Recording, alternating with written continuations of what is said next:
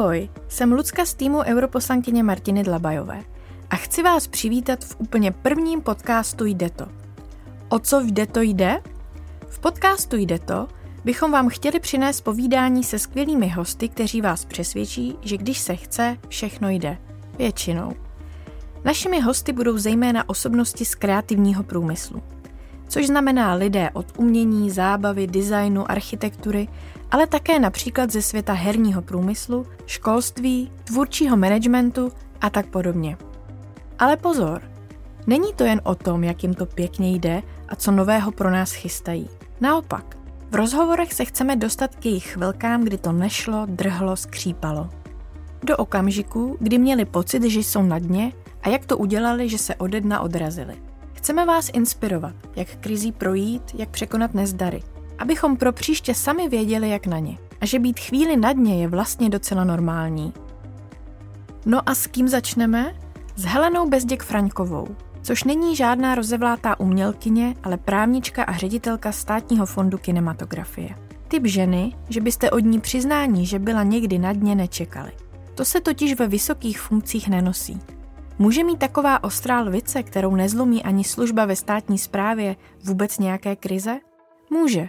Nevěříte? Tak poslouchejte.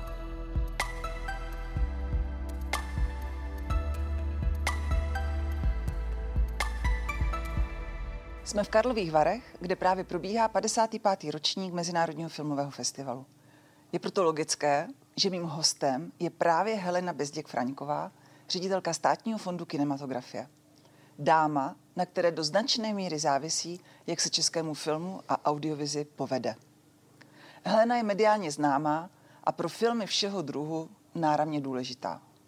Když to hodně zjednoduším, je to žena, která sedí na balíku státních milionů a významně spolu rozhoduje, kolik z něj komu na kinematografické projekty dá. A to už dlouho. Stála u zrodu státního fondu kinematografie a už jej vede od roku 2013. Za tu dobu určitě musela zažít dost a dost situací, kdy jí bylo takzvaně ouvej. Proto je ideálním hostem pro rozhovor o tom, že i v životě je někdy OK být chvíli na dně. Heleno, je to OK? Asi jo. Je to, um, je to takový jako občas vysilující, ale potom, když se vám to povede a je tam takový to, jo, tak to je přesně jako to, proč to děláme, že jo. Takže co znamená vlastně být ředitelka státního fondu kinematografie? Představ nám jenom v krátkosti, řekněme třeba tvůj pracovní den. Uh, jedna věc je ta, že vlastně uh, ten ředitel fondu je manažer. Já nemusím uh, vědět, co to je dramaturgický oblouk, já úplně nemusím vědět uh, takové ty věci, které spočívají v nějakém uměleckém cítění nějakého filmu. Já jenom musím vědět, kdo bude v tom mém týmu, mít v tom týmu dobrý lidi, lidi, kteří jsou natolik uh, akceptovaní celou tou filmovou obcí, že když budou rozhodovat o těch grantech, tak ta uh, filmová obec jim bude důvěřovat a vlastně tím pádem nebudou žádný v uvozovkách problémy s tím, že Pepa dostal a Emil nedostal. A ten ředitel fondu víceméně má na starosti zajistit celou tu komplexní administrativu, aby ta rada mohla rozhodovat, měla veškeré informace pro to, aby rozhodovala správně. A co je vlastně to nejdůležitější, odpovídá ten ředitel za to hospodaření, což znamená, že každá koruna z toho fondu má větší či menší množství papírů, který vlastně argumentuje, proč která ta každá koruna šla tam či onde takže vlastně víceméně spravuju jako ředitel to hospodaření a vytvářím legislativu.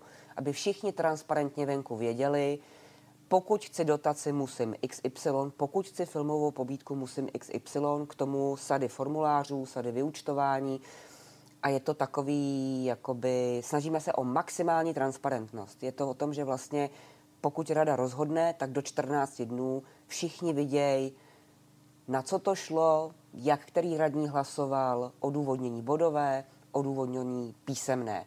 nic není schovaný, všichni vědějí všechno, všichni si všechno najdou na webových stránkách. Není nic horšího, než když veřejně ty informace nejsou a potom jsou takový různý chodební drby. To je úplně to nejhorší. Proto se snažíme zveřejňovat úplně všechno, včetně všech státních tajemství. Jediné, co nemůžeme zveřejnit, je samozřejmě jakoby autorská licence ještě dřív, než to jde na plátno. Ale snažíme se o tu maximální transparentnost. Uh, myslím, že to je hodně náročná práce. My dvě se známe už dlouho, už jsme zažili pár různých dobrodružství. Uh, chtěla bych připomenout také, že jsi byla mentorkou v mém dalším projektu Proč by ne, kde apelujeme na mladé lidi, aby šli za svým snem, aby vytrvali, aby se nevzdávali, aby, aby profesně nekličkovali, netřeštili síly. A ty jsi vzděláním právnička, taky jsi měla právničku k sobě v tom ano. projektu Proč by ne. A vím, že poté, co jsi vystudovala, tak eh, si byla deset let asistentka režie, eh, byla si najednou úřednice, ředitelka odboru média audiovize ministerstva kultury, pak tedy ředitelka fondu. To jsou docela slušné výhybky v kariéře. Byl zatím vším nějaký tvůj prvotní životní sen? Uh, no, uh, byl. Uh, já se pamatuju, když mi bylo asi zhruba jako pět nebo šest. Prostě jsem byla takové jako malé dítě. A tatínek od někud přitáhl VHS Hvězdných válek. A já jsme se koukali na ten, na ten film a to bylo samozřejmě Hvězdní války úplně úžo, že jo. A tam byla ta princezna Leia s těma, uh, s těma drůlkama. A já jsem říkala, hele, to je asi jako super, já bych možná chtěla dělat jako co dělá ta paní, ta herečka. A táta říká, ne, to je blbost, vám musí poslouchat režiséra. Říkám, aha, takže bych měla být jako režisér? A dál už mi jako neříkal, jak to funguje, protože to pravděpodobně nevěděl. Nicméně já jsem věděla, že teda chci jít na FAMu. Ale na FAMu mě nevzali ani po prvý, ani po druhý, ani po třetí, protože nemám talent. Jsem absolutně netalentovaná osoba. Tak jsem si řekla, OK, no tak budu asi dělat něco jiného, ale ten film mě furt jakoby bavil. Takže jsem si takzvaně našla brigádu někde na nějakém filmu, kde jsem začínala jako sekretářka. A mezi tím mě teda vzali na práva, spíš omylem než nějakého důvodu. Takže jsem vlastně dělala vždycky tři měsíce film, dva měsíce práva, tři měsíce film, dva měsíce práva. E, takhle, jak jsem si to furt přerušovala, tak jsem ty práva ve finále studovala sedm let. Ale udělala jsem jakoby deset let na place a točila jsem různý takový ty příšerný americký zakázky a s Brucem Willisem a se Seanem Connerym a s Chanem a Ovnem Wilsonem. No a potom najednou se stalo to, že v Maďarsku přijali zákon o filmových pobídkách a vlastně my všichni, co jsme v té době se prostě živili tím filmem a Česká republika byla úplně super jako nejvíc, protože jsme byli kreativní, dolar byl 40, svět byl nádherný, lokace v České republice super, tak ale najednou z roku na rok se obrat 6 miliard ve filmovém průmyslu na těch zakázkách propadl pod jednu miliardu. No já jsem stála na place a říkala jsem si, Ježíši Maria, já nemám práci, co budu dělat? A nějakou záhodou, nějakýma debatama mm, jsme se s producentama jako domluvili, že hele, tak jako umíš ten film, mm, vystudovala si částečně ty práva, no tak já nevím, tak běž na to ministerstvo a napiš ten zákon, co mají ty Maďaři, že jo? Ale tři roky jsem fungovala na tom ministerstvu jako transformátor, protože filmař řekl něco svým jazykem a úřednictvo nerozumělo. Takže jsem to přeložila do úředního jazyka, protože jsem měla ty práva. Úřednictvo něco řeklo, já jsem to zase přeložila zpátky těm filmařům. A takhle jsme se tři roky dohadovali, jaký argumenty vlastně pro ten stát jsou ty správný, protože vlastně v té době, v tom roce Kámen 2006, vlastně nikdo neuvažoval kreativní průmysl, to bylo slovo, které neexistovalo, že? to se vymyslelo až později. Vlastně se furt mluvilo o tvorbě a nikdo nechápal, že máte tvorbu, což je ta kinematografie, ale to vyrábí filmový průmysl. A v momentě, kdy nemáte filmový průmysl, nemáte tvorbu. V momentě, kdy máte filmový průmysl nebo nemáte tvorbu, tak vlastně nemáte ani ten filmový průmysl. Že to jsou dvě nádoby, které musí spolu nějakým způsobem souznít. Takže postupně se teda jakoby vytvářely napřed teze, pak strategie, pak koncepce, pak něco a furt jsem psala a psala a psala. Teprve časem jsem zjistila, že nemám psát, že lepší to říkat obrázkama. Filmové pobídky jsme ve finále vysvětlovali dětským leporelem, aby bylo vidět, jakoby, jak to vlastně jakoby funguje. No a potom se to vlastně 2006, 7, 8, 9, 10, 11, 12 se to povedlo. Já jsem se mezi tím vdala a měla jsem dítě. A najednou se to teda všechno povedlo a 1. 1. 2013 vznikl fond. Úžasné, úžasný kus práce. A ty jsi to zmínila, jsi mezi tím vdala, měla z dítě.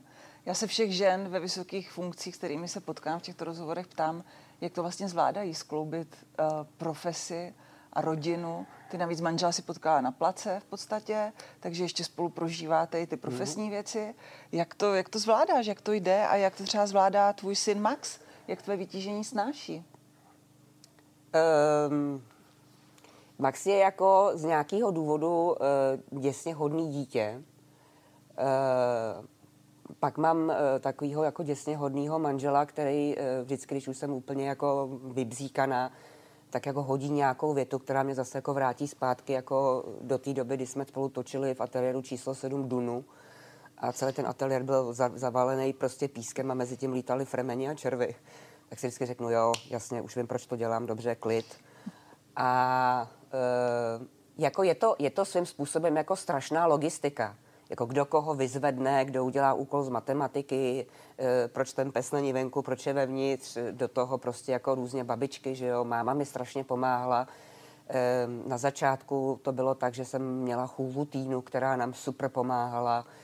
Prostě nějak to skloubit jde, ale samozřejmě jako ukrajujete si takové ty věci, jako že jako jak do toho nadspat holiče, jak do toho nadspat pedikuru, manikuru, jak do toho nadspat, že sama se sebou taky potřebujete chvilku čas, jako si lehnout a oddychnout si.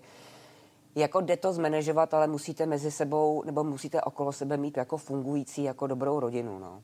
Jako úplně si nedokážu představit, jak by to bylo, kdyby třeba v té době jako máma vlastně jako by už byla v důchodu, eh, kdyby nebyla, kdyby jsme neměli tu týnu, jako jak by to fungovalo ne každá jako žena si asi jakoby dokáže tohle hmm. jakoby najít, nebo to třeba vůbec nenajde, protože prostě jako týna se špatně hledá.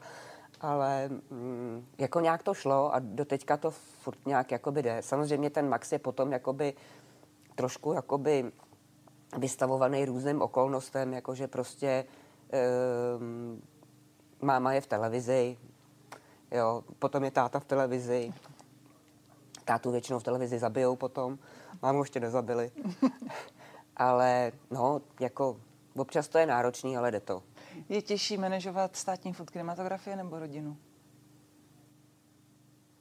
Asi státní fond kinematografie. Pavel bude mít radost. Ta rodina líp poslouchá.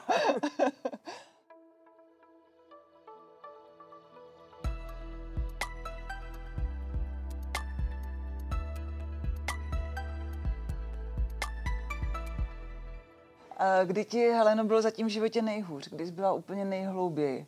A, a nemusí třeba jen o nějaké profesní věci, protože samozřejmě osobní život se odráží potom, to všechno spolu souvisí. Kdy, kdy, kdy se musela opravdu odrazit od dna?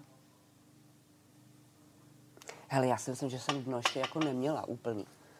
Ale byly to takový jako dost mm, těžký momenty, byly, e, když to jakoby vezmu s tou prací, tak jako vždycky nastává těžký moment, když vám vymění toho ministra.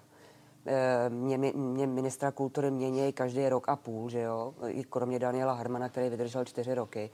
A vždycky, když vám vymění toho ministra, tak vám vlastně vymění celý to jako horní poschodí toho ministerstva, takže přijde nový ředitel kabinetu, nový tiskový mluvčí, nový náměstek, jeden náměstek, druhý.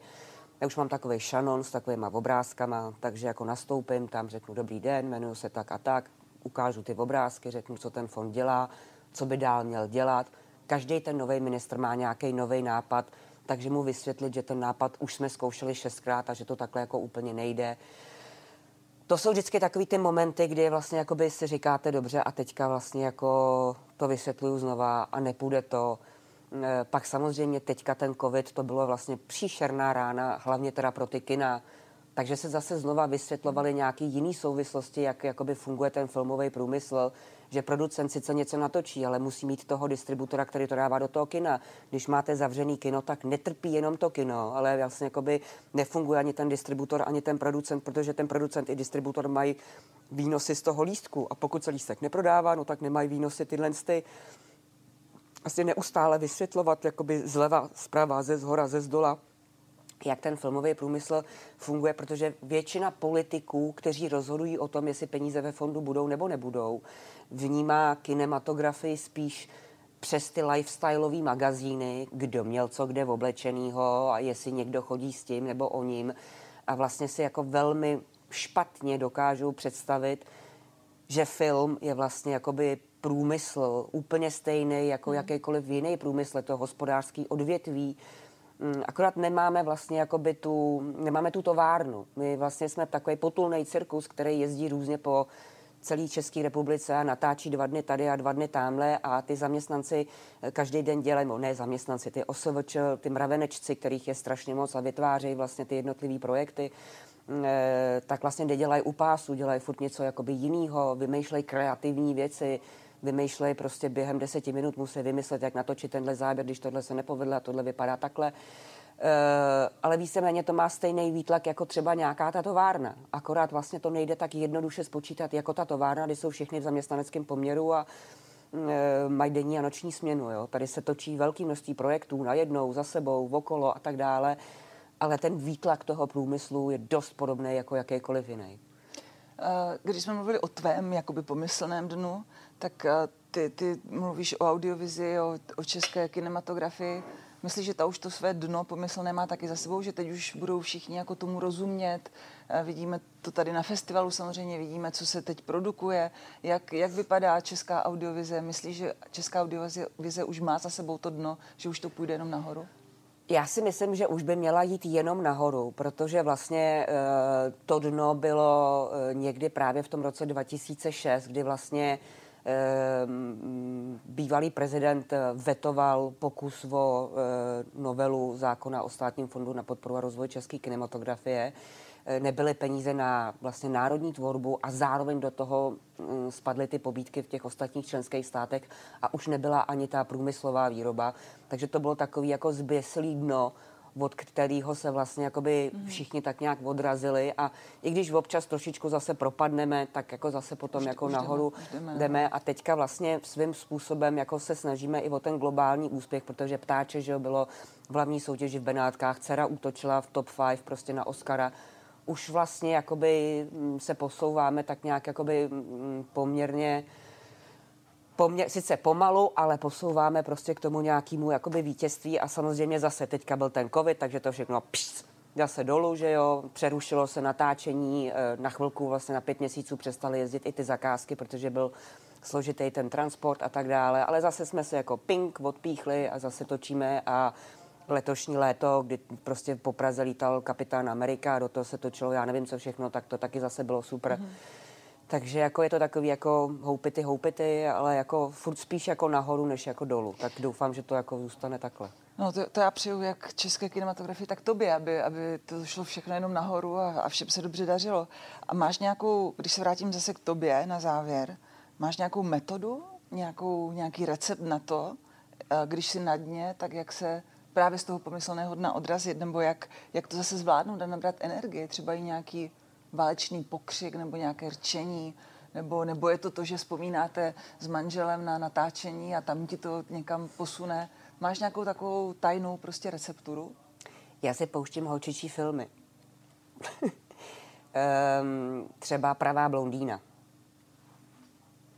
A nebo si prostě pustím nějaký takový ten úplně jako zběsilej film, já nevím, Gladiátora.